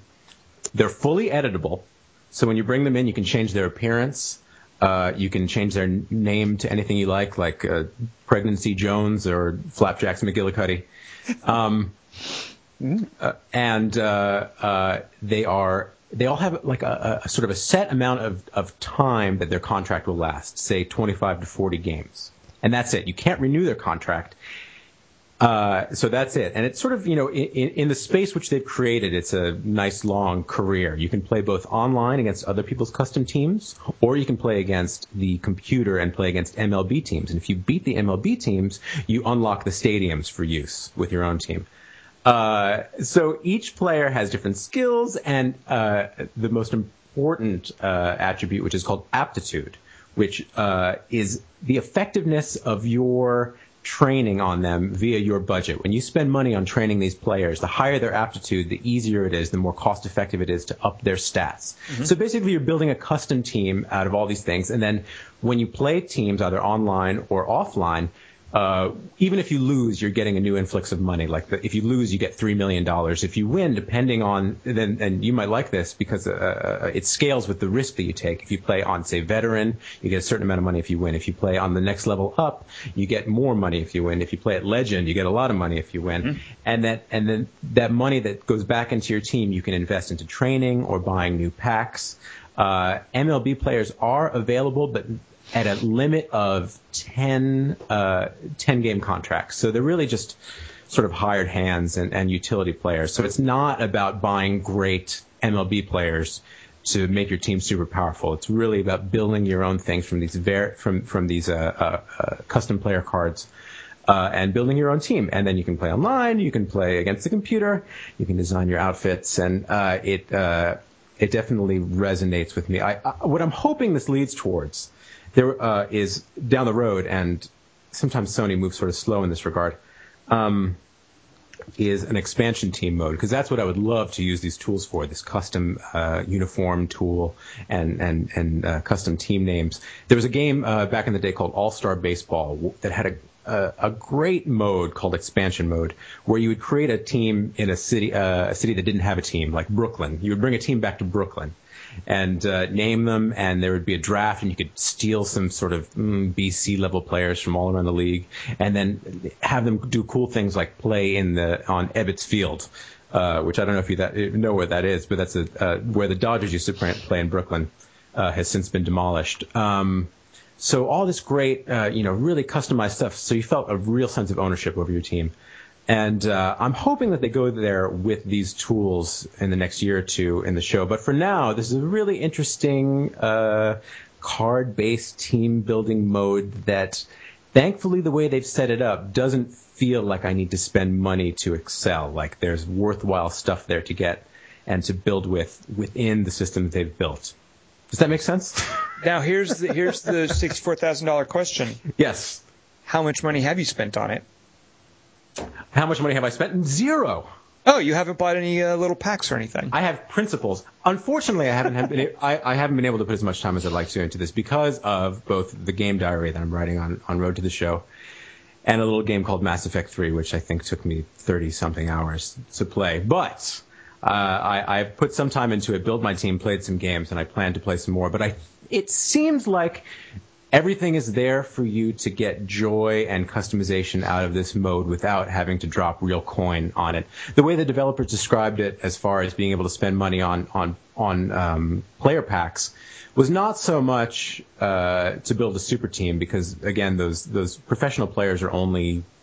You only get a ten-game contract, so they're not around that long. But just to let people, uh, if they wanted to build teams with their favorite M L B players for a while, I guess. I, that's probably not the whole truth of it, but Uh, it seems like it seems like a non-cynical mode created by people with their hearts in the right place, and I, I, I think there's some potential there. Uh, how much did you spend on uh, Spectre packs in Mass Effect three? Spectre packs, uh, another card-based system to get a leg up. Uh, none. And in fact, I wish that I could take back the two and a half hours I spent on Saturday building up my galactic readiness, so that I could have so that I could have played Journey instead in that time. Uh, you would, Journey would have taken you fifteen minutes. You're fine. Because in the end, I don't think the four or eight galactic readiness points I gained in that time. I was having a really difficult time because for some reason that night, people kept quitting, and then I'd be in the middle of matches that would go nowhere. It was really awful. Uh, uh, but I wish I could have that time back. So you um, ground to get someone to twenty and then discovered that it made no difference whatsoever. You could have instead just flown out to some starfield and picked up uh, some wreckage, and it would have been worth just as many points. I did all that, and I did all the N seven yeah. missions, so it was I, like I did the offline alternatives to the to the online stuff. I sort of like the online stuff when you got a good group, and I found an, an assault rifle that had some punch to it. Um, uh, I had I had the, a common thing where. I, I saw someone's quote that, that vanguards are like uh, the, the drummers of the, the Mass Effect community, which is sort of a slight against vanguards, I suppose. So I, I, I found myself often getting into into lobbies and then being uh, kicked. Because oh, because you were you were the vanguard, yeah. Because I was I was either a redundant vanguard, or they didn't want to play the vanguard at all, or my level wasn't high enough. I think I, I stalled currently at I'm at level seventeen or eighteen. I've gotten no one to twenty. Uh, but I may go back. Here's the question: in light of, of what's going on with BioWare sort of backtracking, do I do I get rid of my copy of, of Mass Effect three now, or do I hang on to it and see what, what develops? You get rid of it. Sell it. So, to, such sell a quick it to answer. Child. Yeah, yeah. Sell it to some, you know, put it, use game sales or whatever. Let some other child have a turn with Mass Effect three. and then you, and then if anything else develops, just YouTube it. Yeah, just YouTube it. Don't support that. Don't. What support do you th- that What do you think, McMaster? Yeah, I agree. That's ridiculous. They shouldn't change it. Because what uh, I've done is I already submitted it to, you know how Amazon has their trade-ins? Yep, yep. And, and, and they're, they're like, mail it by this date. I often find myself, when I have the inkling to trade a game, uh, sort of just submitting those trade-ins and then leaving the, the buffer time of that week before you have to mail it to really think it over. Right. And that, that's where I am right now. I have to decide by April first whether... It's like the, it's like the cool-down period. It's like the waiting yeah. period before you can yeah. buy a handgun. Because that was an intense time after I first beat that game. I mean, there were there were a lot of feelings flowing through my, my little man cave right here. Probably not the best time to make a decision. Let me put it this way, Seth Berkowitz. Has there ever been a time where you have sold a game and then later wished you hadn't sold it? Yes. Oh, really? Yes. Because I've never experienced – like what? When when did you get rid of – actually, I guess I, I just have, have learned over my many decades of playing games when not to get rid of one. Uh, but I, when did you get rid of one and then you later regretted it? I think nine out of ten times, uh, there's no regret. It's it's always the right decision. Um, uh, games that I've bought multiple times. The most recent one was Red Dead Redemption. Oh, I you played... shouldn't have got rid of that. I could have told you if you'd asked me first. I played the heck out of it. I did. I did. I, I, I loved it, despite hating the Mexico sequence for various reasons. Being asked to do yeah, things I, I didn't. That's I didn't. Pretty shitty part of the game, but the rest of it's great. Yeah, forced to, to do things I didn't uh, approve of. But speaking of endings, uh, one of the most emotional and just uh, great in, incredible endings that I've, that I've ever seen in a game. Um, but I got rid of it because I thought I was done with all the single-player content, and then uh, a sort of a, a community that I that I play with sometimes. There was a revival of sorts where they were like, "Let's all the posse's going to ride again," and uh, I uh, found myself tracking down a, uh, a a copy again. By then, it was relatively cheap, so it wasn't a terrible thing. And when I hopped back on, we only did it for two or three nights.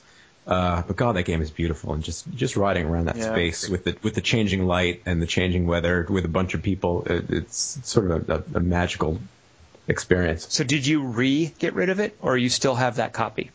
Tom Chick, I re-got rid of it.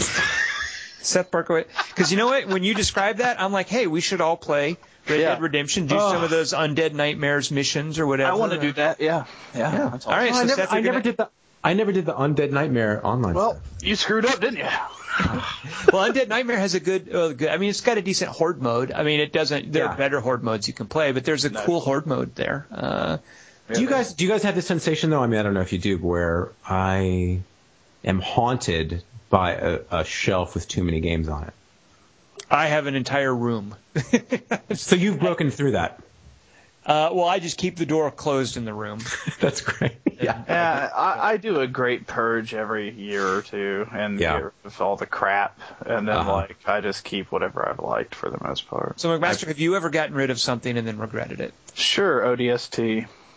Though I don't particularly like the game. But I like... firefight mode. Why are you? Exa- exactly. What, I the... wouldn't. McMaster, I it again. I, I don't. Okay. Well, check with me next time, and you too, right. Seth, before you guys do anything rash. I can I can talk you down. But Mass but Mass Effect three is is a, I, I have a green light on on. Oh sending please, yeah, pff, you're done with that. You're so dismissed.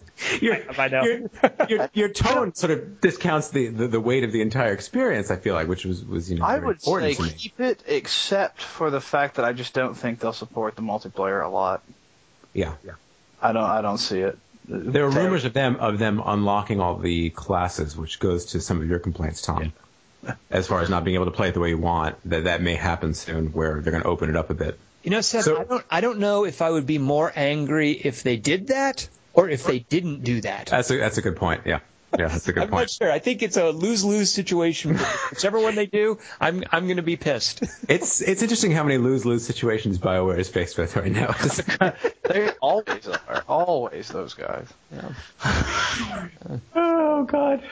All right, so, uh, yeah, sorry we uh, we skipped Petcher baseball talk. I didn't have much to say beyond the fact that, you know, the Reds are really looking good this year. Yeah. Would you would do you ever see yourself having fun designing a uniform for a team?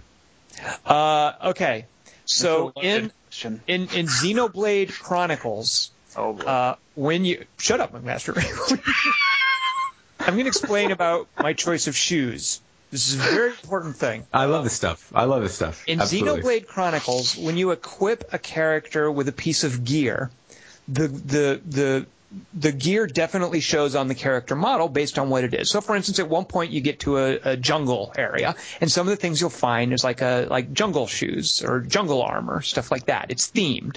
Uh, and then, of course, there's like stuff that's like iron or cloth or uh, they're they're swimming outfits, which are like light armor that that looks like a bathing suit. So it, at any rate, my favorite character uh, is a, a chick named Malia. Uh, she's not even the lead character, and she's far and away the one that I love the most in this game. So Malia, I'm constantly giving her the best equipment. She gets the pick of the best stuff first before anything else. I'm showing a little favoritism there. However, for her, you know, she's limited to medium or light armor. The best uh, medium armor I had at one point was something called uh, uh, jungle boots. And they were boots from the jungle, and if you put them on most characters... You don't say. They would have... You probably can't tell from the name. Uh, but when you put them on a character, they tend to have like feathers or tiger stripes or something. On, on Malia, for whatever reason... it's this weird mismatched thing where one boot is like a leopard print and the other boot is like this purple cloth with feathers. And I guess they thought it would be cool to look all like funky and grungy. Mm-hmm. And it looks like something Stevie Nicks would wear or whatever. So this gave her the best armor class, by the way. It gave her the best physical and uh, what's called ether protection. It's magic protection. However, I was not going to have her going out in an outfit like that. So she does not get jungle boots. Malia, you are not going anywhere dressed that way. Put on something that looks dignified, and I don't care about what your armor class is. So when you ask me, Seth Berkowitz, could I ever see myself designing uniforms? Unequivocally, yes. Uh, there you go. Did, uh, one more question. Did you yeah. did, did you both play Mass Effect with the uh, the From Ashes D L C, which granted you the extra yeah. outfits for your party members? I did, yeah. The what D L C? From Ashes, the Javik. The, oh, from, oh, no, the Prothean. I didn't. Oh, I didn't. But now you could pick. Oh, I mean, like I, I could. Commander pick... complains a lot. That guy. it, I still had a choice of like. You outfits. had two. You had two outfits for each character, right? As opposed to, the, I, I believe you were granted three if you had the From Ashes D L C. Oh, and the, these were. They also had stat differences, right? No, no, they were purely yeah. cosmetic for, oh, for party so, members. Did you then have to opt for not getting the stat bonus from the other two outfits? Wait, there were stat bonuses associated oh, with yeah. other oh, people's yeah. outfits? Yep. Where was that? Where was that listed? Oh, I recall I mean, that E A did a good job hiding it, but definitely when you switched outfits on any of your crew members, it would change like a shield bonus or a damage bonus. And I recall them not being anything to sneeze at. Like they were maybe like plus twenty percent in certain areas, but you definitely, your outfit gave you some bonus. For the I'll have character. to look into that when I, when I do my my Renegade Femship. Uh, whoa, whoa, whoa, whoa, wait a minute. You're, you've, you've got a due date coming to send that back to Amazon, though. So oh, you're, not gonna you're right, you're right, you're right. Don't weasel um, out of this, Berkowitz. I was hoping I could sneak that by you. dive, dive back in. So. I, I can't. I just can't wait to take my second character through to that, that inspiring ending. Nope, sorry. No. Uh, Amazon, uh, you got to send it to them, or they're going to come calling. Also, you know, one thing about that game is—is is it just me, or does everybody need to shut the hell up? You know, it's too chatty like, for you. Well, they're always sh- shouting at you. You know, it's like, Shepard, hurry up, Shepard. Like, yeah, what what the hell am I doing? Really? Am I just like dicking around? You know, is there not enough of a sense of urgency with the Reapers killing everyone? I, oh, oh, God. Is this just, are you talking about like the combat chatter? Well, there's that. And just like anytime you're on a mission, everybody, and, you know, of course, the whole, like, everybody, like, is being threatened by the end of the world. And they're like, you know what? I would love to help you, but, you know. Can, uh, uh, can I ask you guys who uh, each of your, your sort of go-to uh, party members were? Uh, Liara and um, James, actually. James? Are you kidding me? No, he had a pretty good build for tanking. I was playing an engineer. You didn't mind his, his dude his dude bro uh, uh, aesthetic? No, I don't really care, as long as he can kill something. Yeah. I actually thought there was a lot of uh, consternation going in about uh, that character, but I thought Freddie Prinze Junior acquitted himself. I mean, he's an actor, like, and yeah. it showed It showed in the performance. I thought... He well, did he did a, a good job. I mean, it's like... Real, yeah. It's the best thing he's been associated with. You know? Wait a minute, wasn't he in a Wing Commander game? Yeah. Oh, well, I mean, naturally, other than that. You know, obviously that. Or was Maybe he in the, mo- the, the movie? I think. You know, in the, the movie, movie yeah. yeah. I don't think there's any claim that that was a quality yeah. product. Yeah. No, uh, no. McMaster, uh, I just want to tell you, in Xenoblade Chronicles, when you're fighting, the characters are very chatty, but invariably, almost every single thing they say is information. They're either announcing what ability they're doing, they're telling you that you will get a little bonus if you come over and help them, or they're saying they're going to come help you, or they're they're calling out that they've just killed someone. Like, there's a lot of chatter going on, but all of it is information-based. Like, it's all useful. I love that I, about that game. I don't mind that. I mind, like, if you, and there's a few places in Mass Effect three this happens where you're, like, wandering around trying to figure out exactly what to do, because sometimes there's not, you know, quest markers.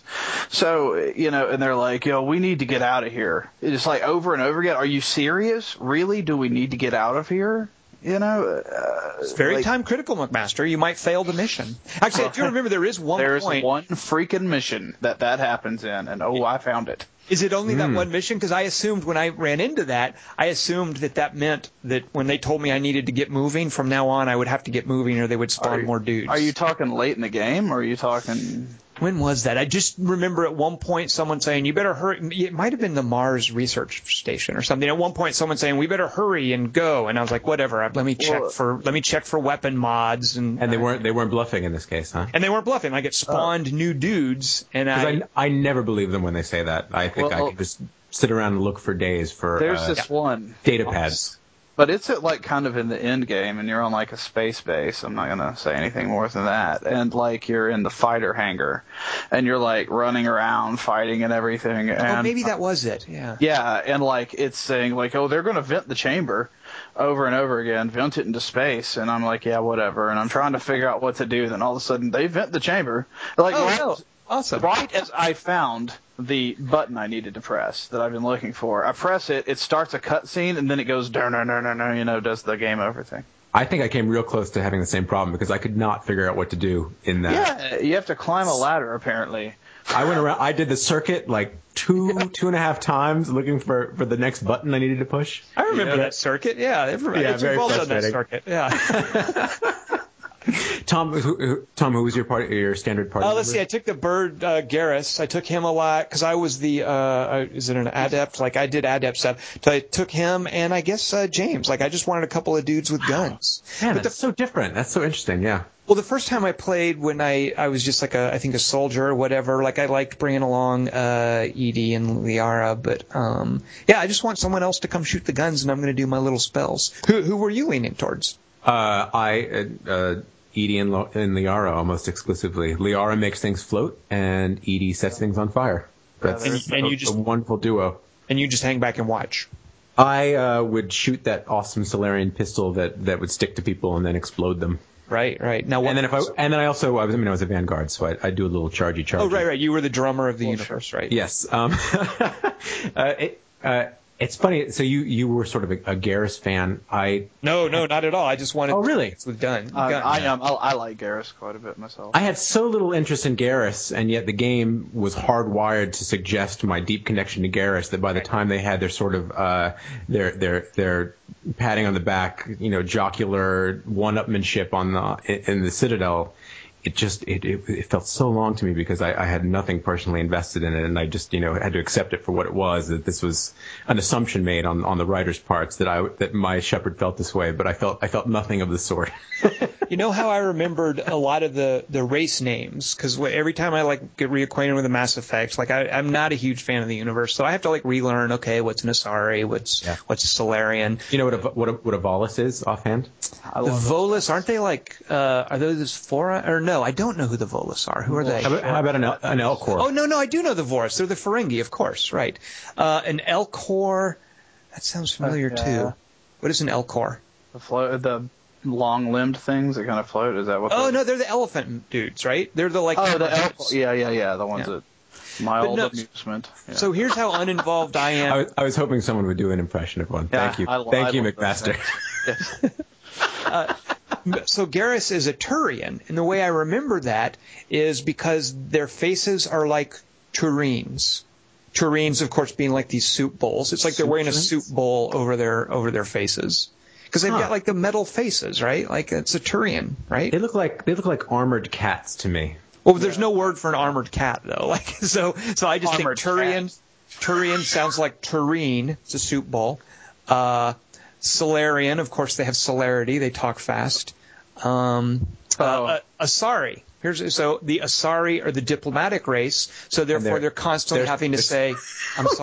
sorry. Right. That's excellent. They're very diplomatic. That's uh, that's so good that I wonder if it, it uh, actually had some influence on the naming of the race. That's quite good. I'm sure that's how they came up with it. Well, come on, Solarian, yeah. I mean, I, I don't know. Salamanders, that. right, yeah, yeah. Oh, you know what? You're probably See, right. Uh, you, you missed out on... Uh, not having Javik, my favorite line in the game was one of Javik's. You you had him, right, McMaster? Yeah, yeah, yeah.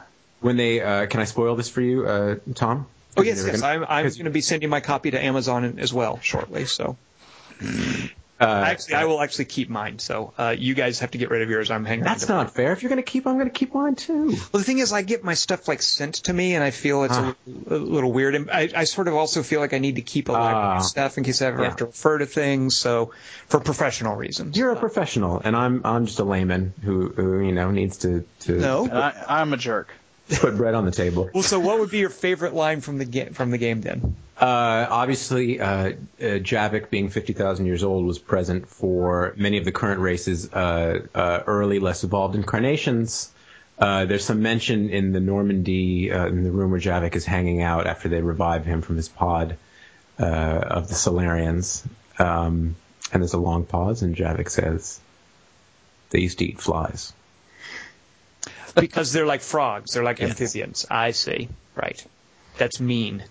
Uh, my my reading may not have been the best, but the, the voice actor's timing was impeccable. It was really, for yeah. a video game, I thought it was actually really uh, uh, expertly done uh, bit of business.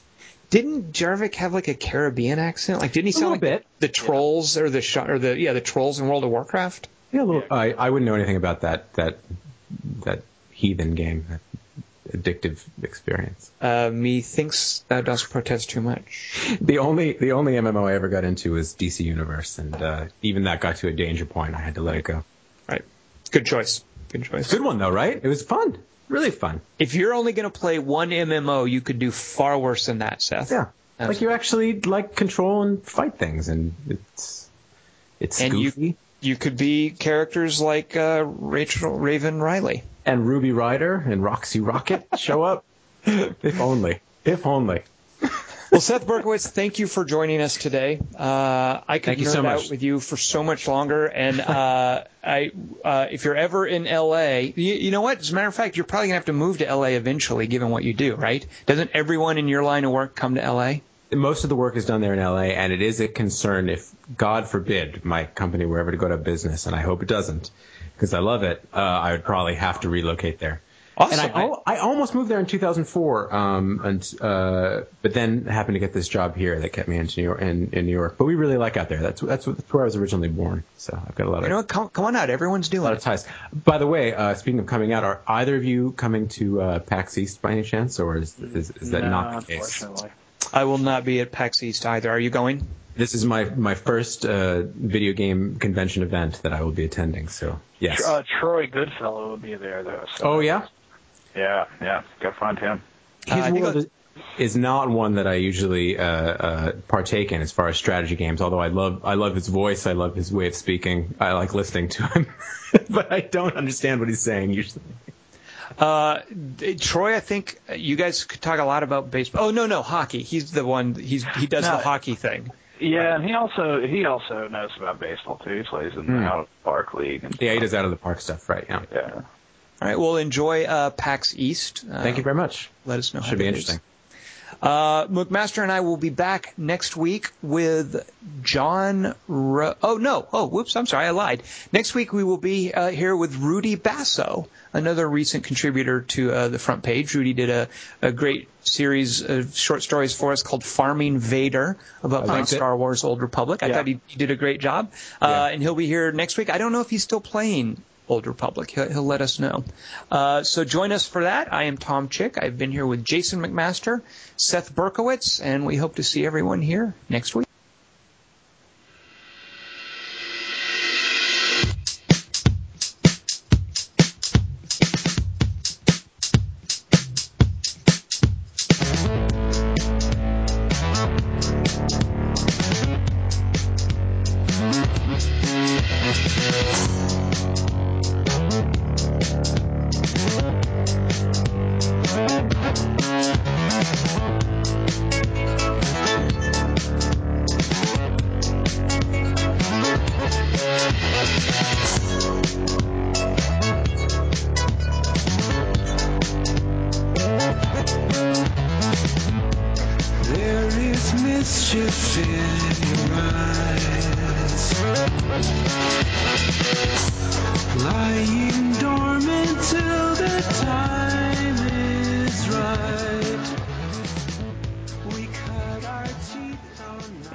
Now, uh, like Ryan Gosling bursting into the room with a shotgun.